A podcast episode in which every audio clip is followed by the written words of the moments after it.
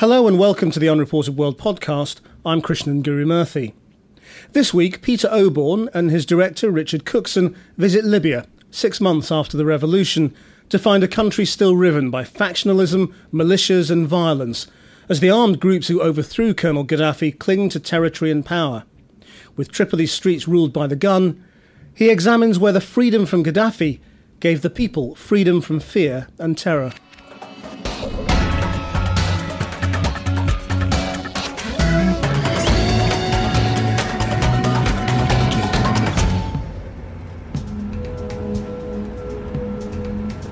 Tripoli is ringed by checkpoints. They're manned by gunmen from competing private armies.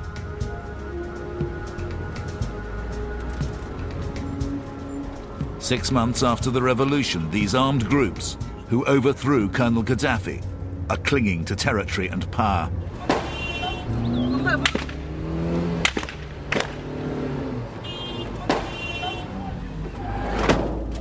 We've just run into a gun battle. We're driving down the road. There's a bunch of guys with guns, and a gun battle break out.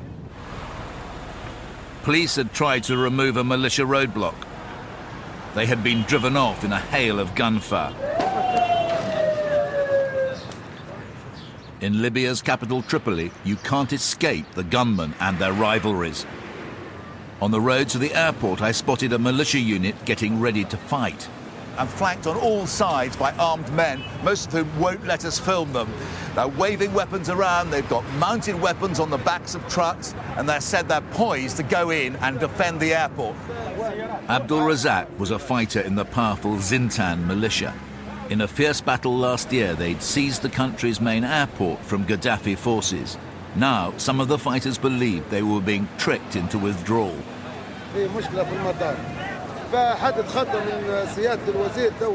There is trouble at the airport. Someone from the government is coming down and is going to give another militia control of the airport. What have you come here to do?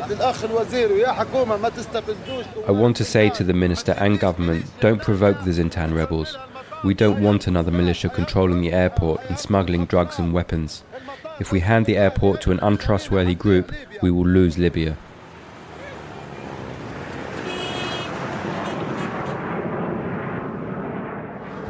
The militia commander was in the VIP lounge.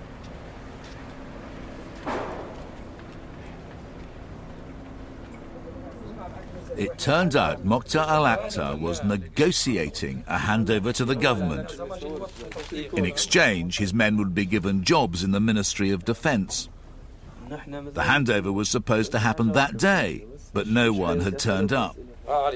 Then a government official called. Didn't you tell us to give it back? Didn't you tell us to leave Tripoli? For God's sake, you people. The handover had been postponed. Mr. Al Akhdar. Assalamu alaikum. Do you think the government is competent to run the airport now? Only they can decide if they're competent. What is your personal opinion, though?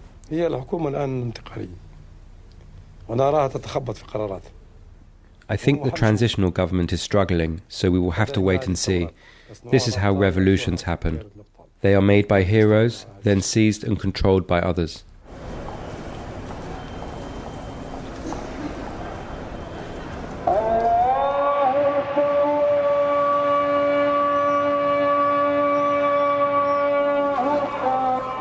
Across town, we found militiamen streaming into a government compound.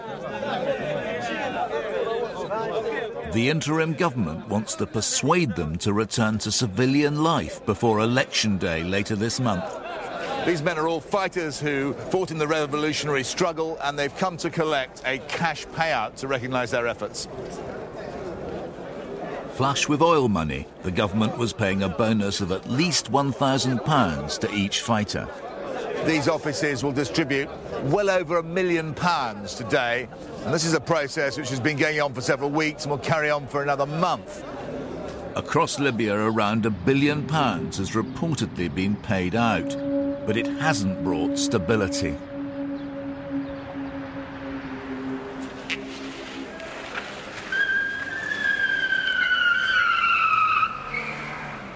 It's early evening in the centre of Tripoli and somebody set up a roadblock just ahead.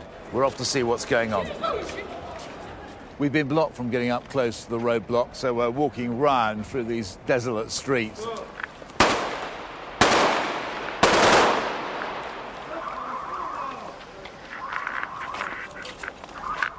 It's quite frightening here. We just passed a young guy with a machine gun aiming wildly in the air, then pointing his gun at us.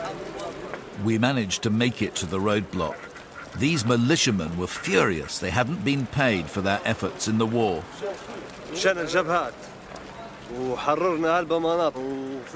We fought in battles and liberated cities.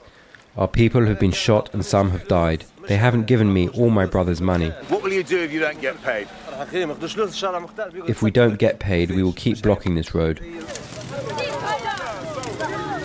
Very menacing feel. It's a very unstable feel. You don't feel that things are under control at all at the moment. And here we are in the centre of the capital city of Libya.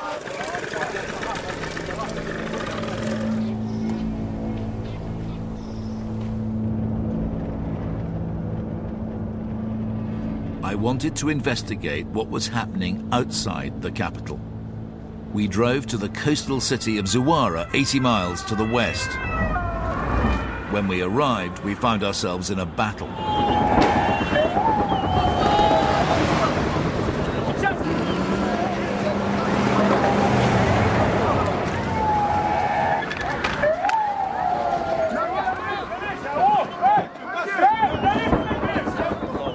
I'm just behind the front line of an armed conflict between two rival militias. There's constant gunfire and artillery going overhead. There's clearly a very fierce fight indeed going on just down the road. They were fighting a rival militia from the nearby town of Regdilin. Like most armed groups across Libya, these men were shopkeepers, mechanics, and students, civilians who'd come together during the revolution. Do you see snipers in front of you? Where are they shooting from? Commander Bashir Hinish was directing fighters attacking a Regdalin neighborhood one mile away. Mortars are coming from your direction. His men were meeting fierce resistance. Until the revolution, Bashir was a college administrator.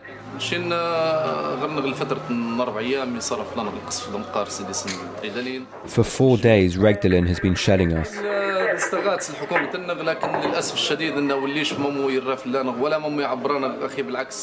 We asked for help from the government, but they said this is just tribalism and a problem between us and the people of Regdilin. Bashir said this was a lawless area and his people had to fight their own battles. They'd learnt not to expect help from the government. We met 25 year old English student and fighter Ayub Sofyan. He said this battle had been going on for three days. How many casualties have you sustained? Till the moment, For the moment, there is 12. 12 have been martyred. You've had 12 killed. yeah, 12 killed. Yes, 12 killed, um, martyred, and more than 130 people have been wounded, some of them wounded badly. Ayub claimed his militia were the true representatives of the revolution. He said the enemy in Regdalin were Gaddafi loyalists. We're fighting to free our land. I mean, everyone, the government is saying that Libya is liberated, which is not, not all of it. Here it's not liberated too. A lot of Gaddafi loyalists still right here. They have been attacking Zuwara for months right now. Can you hear right now? They are shooting at us. The bullets are passing.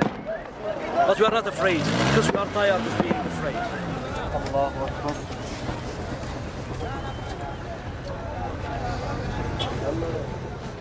Fighting continued through the night.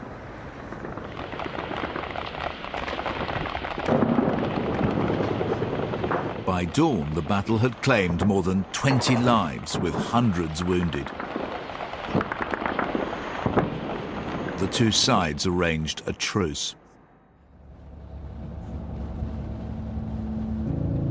We crossed the front line and entered the rival town of Regdilin.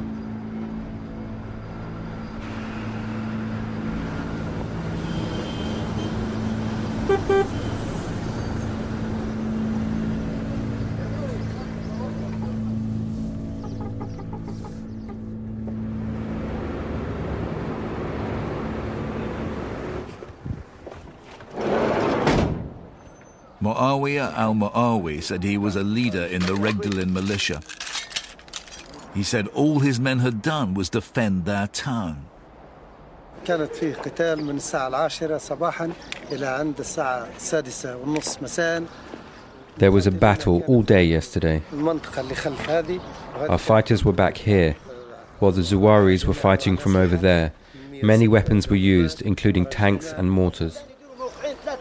Rocket launchers and machine guns, either looted from the army or smuggled in during the revolution, had devastated the area. Both militias clearly had heavy weapons. Looking around, I can see burnt out and smashed cars, burnt out buildings. There's a very thick smell of explosives still, and there are tank casings and shells everywhere. In the absence of government authority, most towns are ruled by local military councils.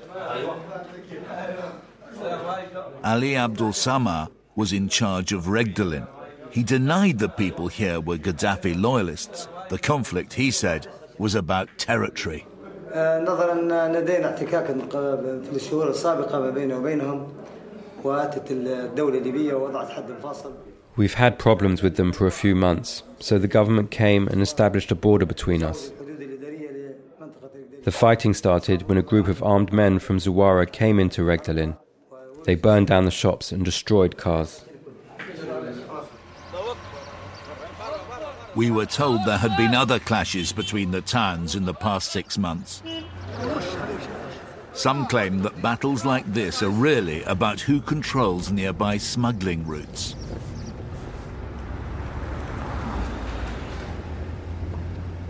We return to Zawara.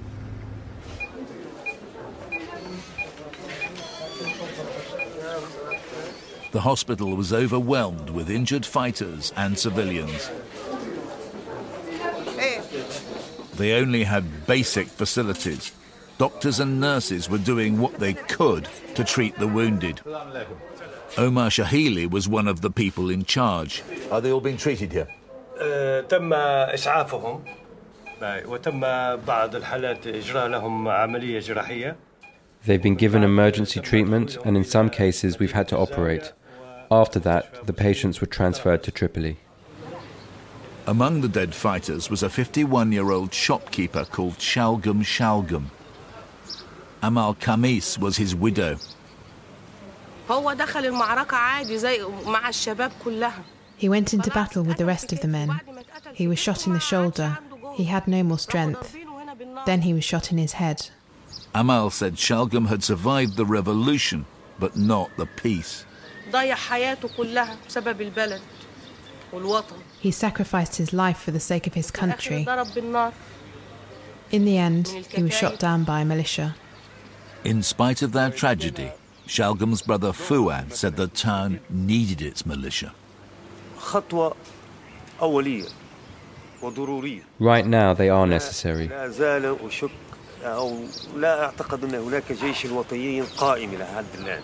I don't think the National Army is capable at the moment. But I hope in the future there will be no militias in Libya. Shalgam's family tell us that he fought heroically in the battle against Gaddafi, so he survived the revolution only to be killed by a militia from his neighboring town. Unless this problem of armed groups is brought under control, many more Libyans look set to die in exactly the same way. In the town of Garian, we'd been told civilians had formed another private army. Our destination was a compound built by Gaddafi.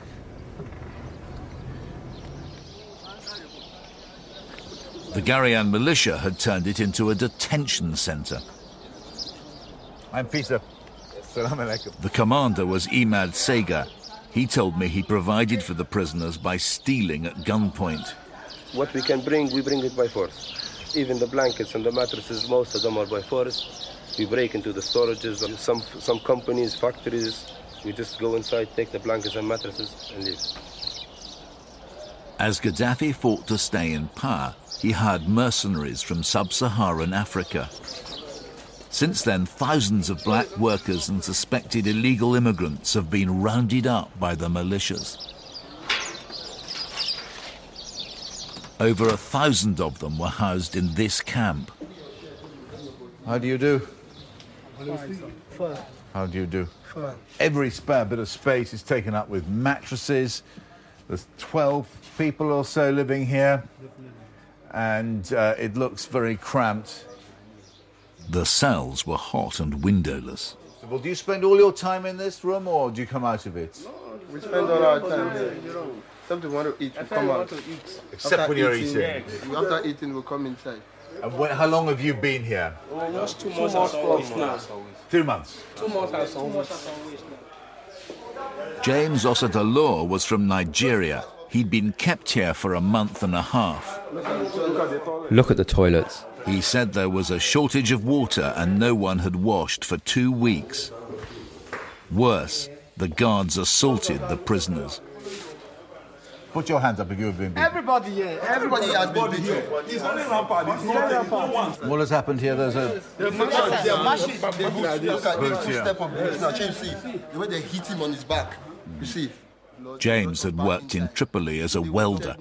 Now he was accused of being an illegal immigrant. They said that they don't need blacks here. That's the main reason why they are holding us. That they just want the whole country to be Libyans. And there's no no Nigeria, no Ghana, no Mali. They don't need anybody that they'll be doing their work themselves. And they don't need us anymore. Hello, I'm uh, I'm Peter.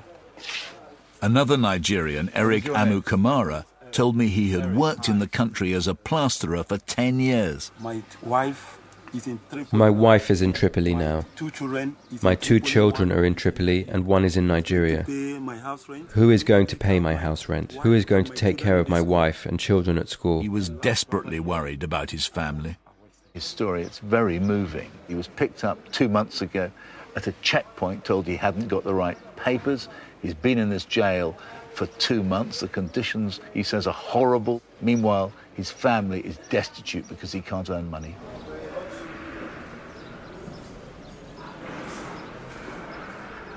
There has been no functioning court system in Libya since the revolution. Many of these men face the prospect of being locked in these metal cells indefinitely. Roughly 60 people live in this cell block here. It's fair to say they're pretty desperate men. They really want their freedom. The commander admitted his men were untrained and should not be working as prison guards. Some of the prisoners told us that they've been beaten. Do you accept? Do you agree with that? As, uh, we can't say that because the only the ones who cause problem. Just the ones who cause. Yeah, who cause problems. Like sometimes he steal, we don't give him food. If he steals a blanket, we, we don't give him blanket. They say that the conditions are pretty brutal here. I agree with them, they're brutal. Help them, please. Our government, their government, United Nations, come help them. They suffer, yes, I agree with them. They suffer a lot. As I left, other prisoners begged me to tell their families where they were. If you can have any means to assist us to leave this place, that's what we are fighting for. Please, I've been in prison for four, or five months plus now. The revolution freed millions from fear and terror, but in the new Libya, these men have lost everything.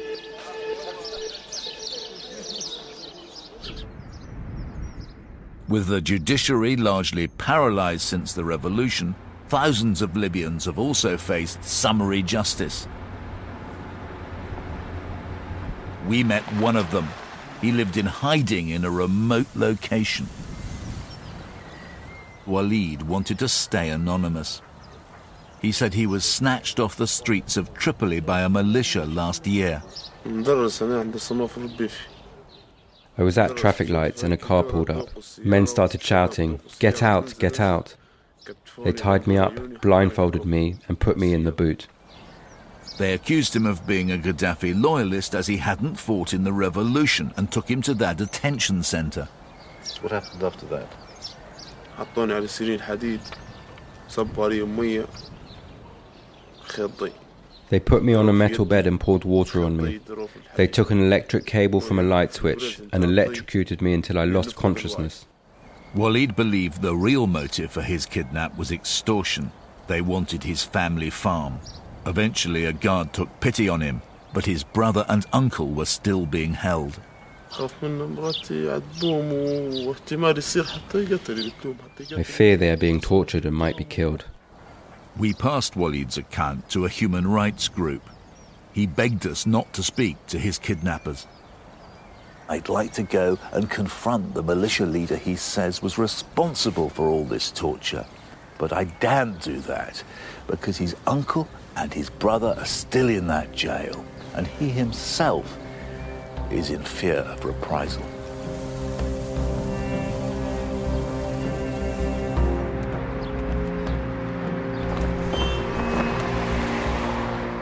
When Western governments backed the revolution last year, they hoped to replace the barbarism of Gaddafi with democracy and the rule of law. That ambition seems a long way off. Throughout our time here in Libya, we've been hearing serious allegations of abuses carried out by the militias. There aren't very many human rights activists here in Tripoli, but we've tracked one down and we're on our way to see him now.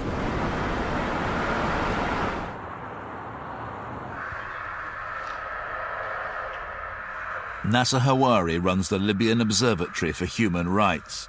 He showed me evidence of atrocities committed since Gaddafi's overthrow. Nasser is showing me the video of a uh, dead body. The body is very, very heavily marked and bruised. There's a gigantic indentation on the right cheek. It's very, very unpleasant and distressing to look at this. He was Salah al Sahili from the city of Benghazi. He was arrested and put in a militia prison. He was tortured horrifically. He also showed me photographs of a man found in Zuwara, the town where we'd witnessed fighting. The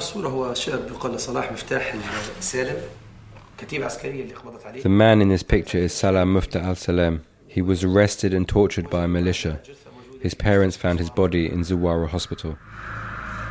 Nasser said that with no proper system of law and order, the militias could use torture with impunity most people would say that the world's a much better place because Colonel Gaddafi has gone. But these cases show that some of the most brutal practices of the old regime, unfortunately, still survive. In the coming months, Libya does have a chance to move away from this bloody post revolutionary period. Its huge oil wealth provides the means to start badly needed reconstruction. Militia leaders are taking part in this month's elections. So, for the first time in 33 years, there's the possibility of a democratically elected government. If that happens, perhaps Libyans can gain the peace that has so far eluded them.